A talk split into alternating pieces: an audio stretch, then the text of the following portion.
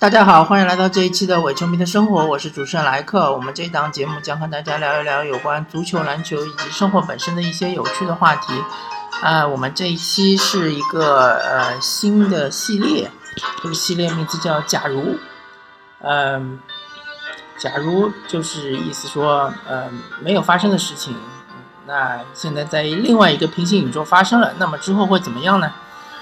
嗯。OK，那这一期的话题就是，假如现季后赛现在开打，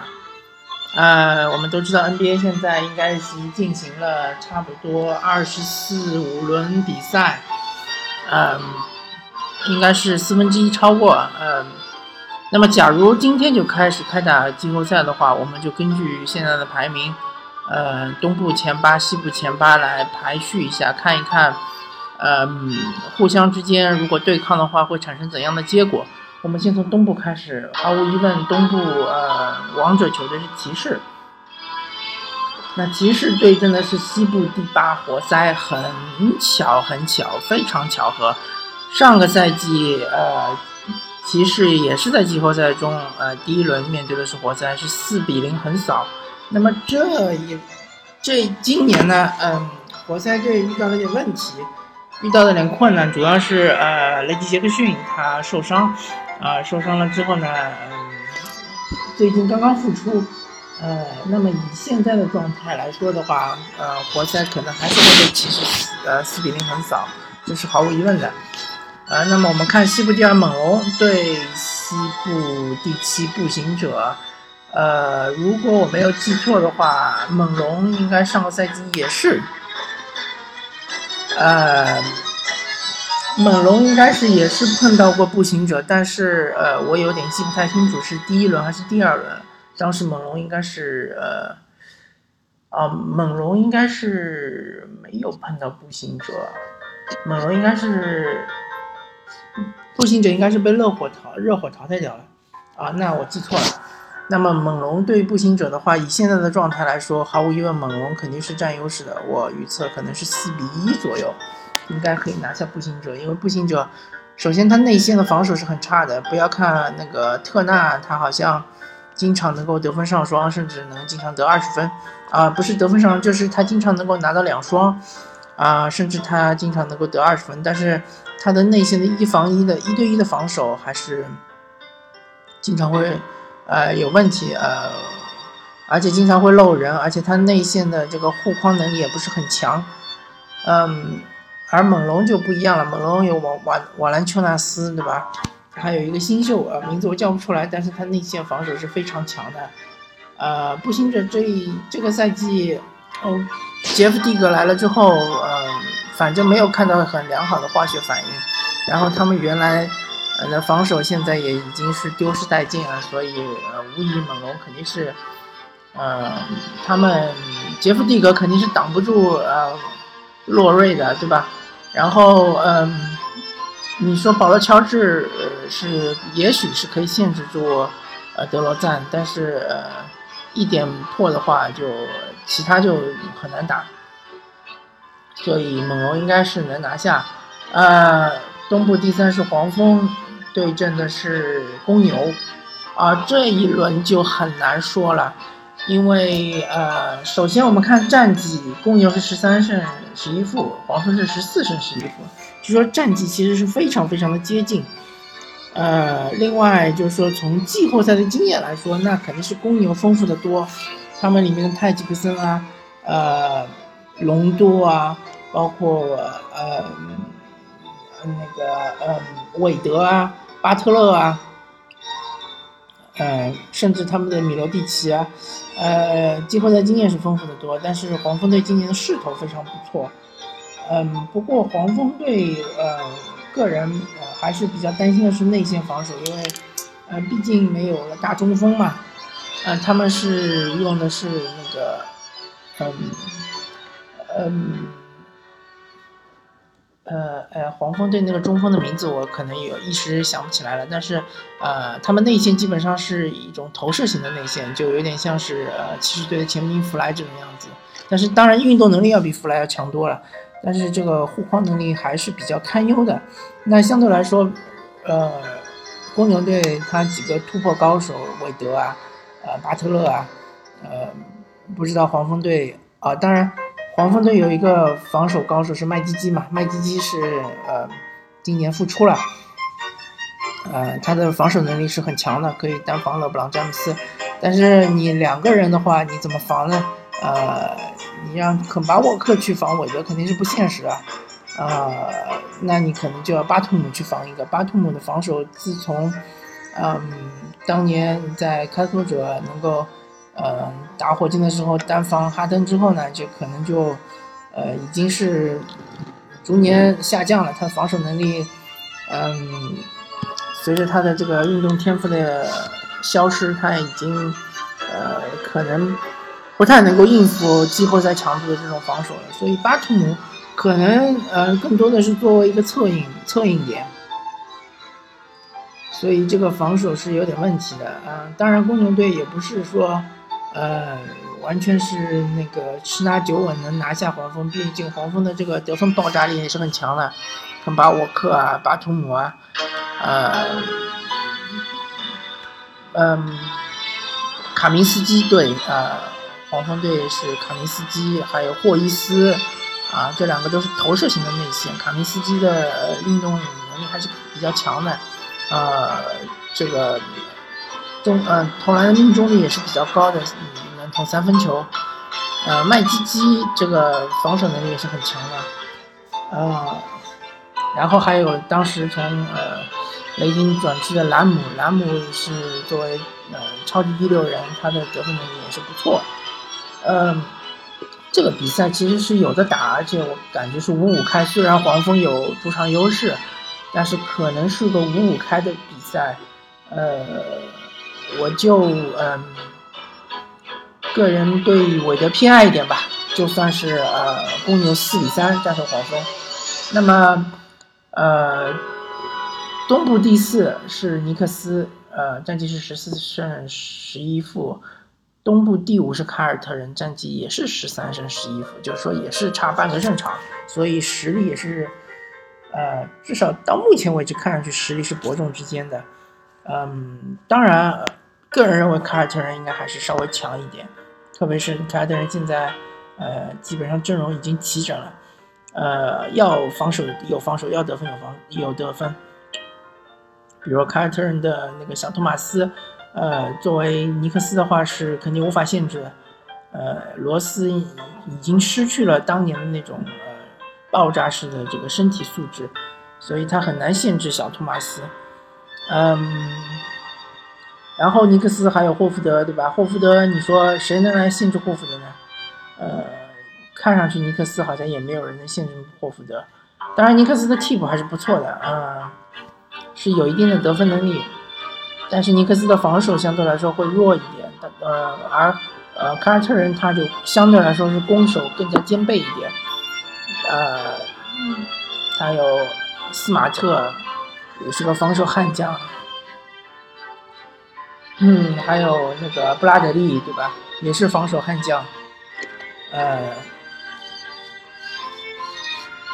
有。包括他的一些呃其他的，反正嗯我的一种印象里吧，我就感觉凯尔特人的防守除了小托马斯这一点可能相对来说会稍微弱一点之外呢，其他的几个点都是防守强点。所以尼克斯呃想要击败嗯凯尔特人的话，呃可能是需要首先第一卡梅隆·尼要高效的得分，场均要二十五分以上，而且是高效的，意意意味着就是说。差不多场均不能超过十五次的出手，你就要拿到二十分。嗯，然后那个，嗯，波尔津吉斯，你场均要得到三十分左右，呃，然后也是要比较高效的得分。当然，波尔津吉斯你在内线的这个护框也要展现出来，对吧？场均也要一到两个盖帽，然后呃，诺阿要保持健康，呃，场均要拿到十个以上的篮板。那么这样才有机会啊！当然还有詹尼斯，詹尼斯作为呃第二第六人要，呃要保证每一场比赛的板凳得分，尼克斯要超过凯尔特人。那么这几个条件满足了，那么尼克斯是有机会击败了凯尔特人的。但是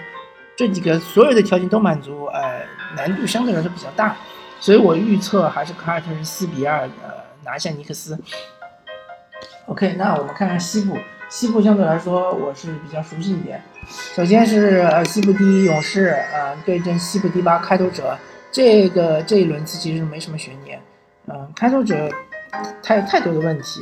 相对勇士来说，勇士勇士也有问题。勇士不是说是完美的球队，他的问题就是说他的内线防守，呃，他的他的内线防守以及他的这个呃轮换人次。嗯，进了季后赛之后，我相信他不会有那么多人上场打球，轮换的人次可能会缩到七到八人次。呃，那开拓者可能轮换人人次会稍微多一点，可能是九人次左右，九到十人次。但是开拓者他要战胜这个嗯勇士，他确实是需要嗯太苛刻的条件，比如说。呃，首先利拉德要保证场均四十分，而且要保证场均出手不能超过二十次，就是高效的得到四十分。呃，那这样子的话，其实就保证场均要六到七个三分球，然后还要有十次左右的罚球，呃，或者十次不到点也可以，七到八次的罚球。那么麦克勒姆要保证场均二十五分，而且要保证这个出手不能超过十五次。呃，如果这两个人场均能够达到六十分左右，那呃，开拓者还是有机会能够战胜勇士。还要保证其他的一些球员的这个得分，还要保证三分球命中率要差不多，呃，不能低于百分之三十五。可能这个三十百分之三十五已经是一个嗯比较低的要求了，我估计应该是不能低于百分之三十七到三十八这个样子。嗯，而且场均要进差不多十二三个三分球，这样我呃我感觉才能够战胜勇士，才能够在呃呃这个才能够在呃七七场制的这个比赛中，可能是四比二或者四比三战胜勇士，而勇士呢只要做好自己就行了，嗯，所以。呃，我相对来说，利拉德可能还没到这个级别，所以我个个人觉得勇士可能是四比一拿下比赛。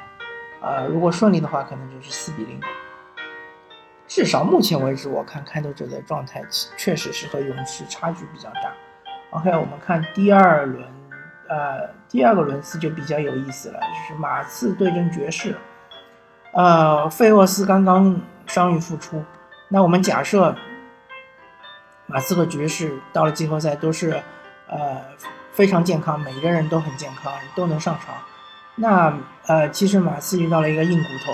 爵士和灰熊是呃西部的两个异类，也是西部呃其他球队最不愿意遇到的两支球队。嗯，然后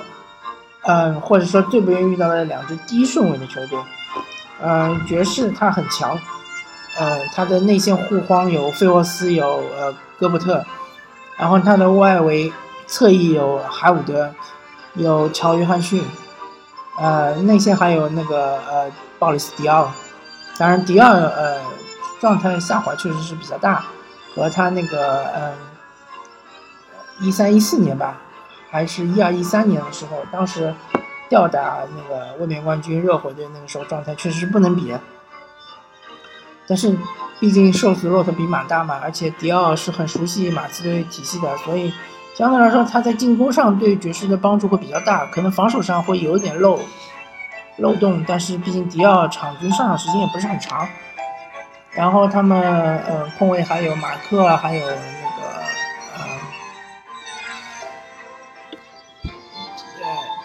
呃呃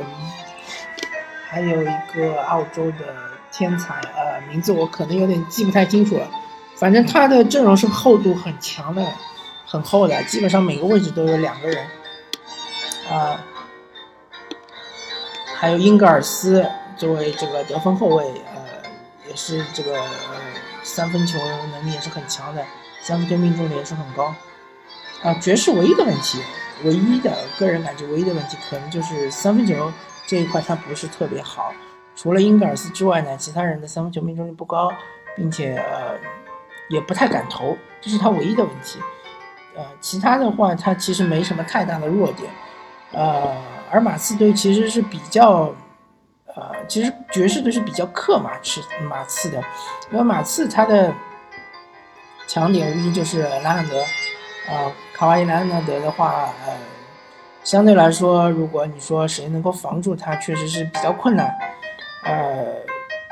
他如果想场均得三十分，其实问，特别是季后赛里面，如果他想场均得三十分，问题不是很大。但是问题是你你的效率能保持在什么程度？如果你场均出手二十五次，你才能得三十分，那效率是非常低的，那对于球队是一种拖累。如果你场均是十五次，你得三十分，那你就很很了不起了。呃，所以说，嗯，要这一轮季后赛的要看卡哇伊的发挥，要看兰兰的发挥。呃，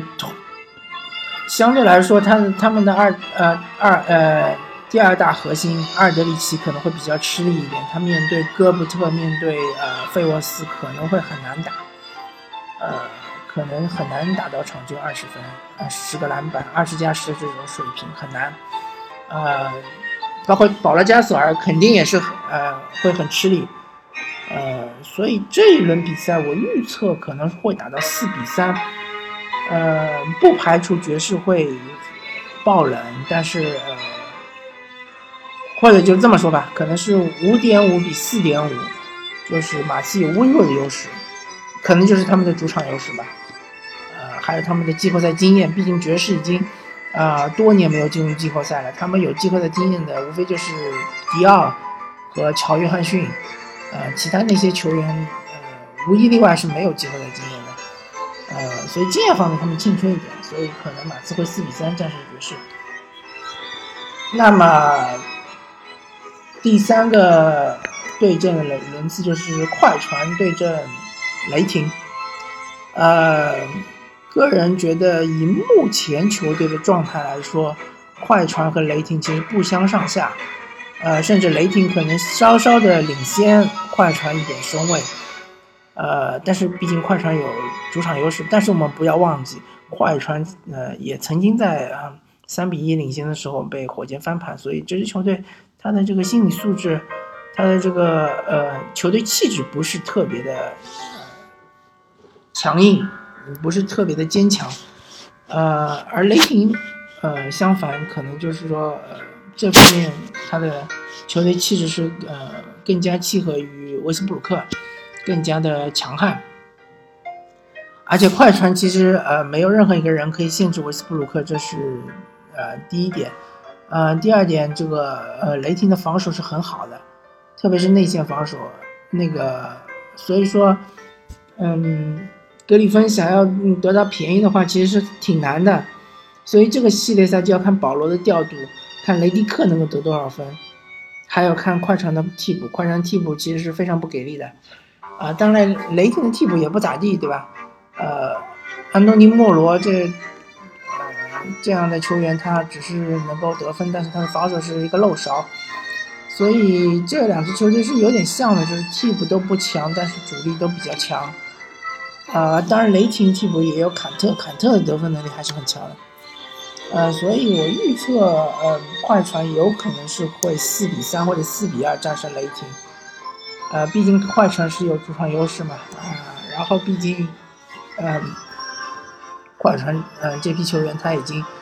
呃，打在一起打了四五年了，然后化学反应相对来说默契程度是要比雷霆这批球员要稍相对来说要好一点。阿拉迪波是完全没有季后赛经验的，所以不能保证他在季后赛中也能够发挥到，比如说场均二十分啊、二十五分这样的水平。他如果说他场均只能得到十几分的话，那雷霆会比较危险。嗯，最后一个轮次是火箭对灰熊，呃，火箭的战绩是十八胜七负，灰熊的战绩是十七胜九负。OK，我们又遇到了一块难啃的骨头。我作为一个火箭球迷，其实是非常不愿意看到火箭对阵灰熊或者是爵士。嗯，这两支球队都是克火箭的。呃，我们都知道詹姆斯哈登最喜欢的球队就是内线没有护框能力的球队。呃，甚至火箭队面对灰熊和面对呃勇士，他选的话，他可能还会更喜欢面对勇士，因为勇士其实没有太多的护框能力，除了格林之外，其他人呃没有办法护框。而灰熊他内线有呃马克加索尔，呃还有兰多夫，对吧？呃，灰熊其实今年的比赛我基本上没有看过，但是。呃，我们不要忘记，灰熊队在最近两年的季后赛都是人员不整的情况下，呃，才被淘汰的。去年他们的加索尔也伤了，他们的麦康利也伤了，呃，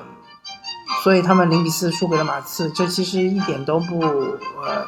不丢人吧？他们已经呃发挥了非常好了。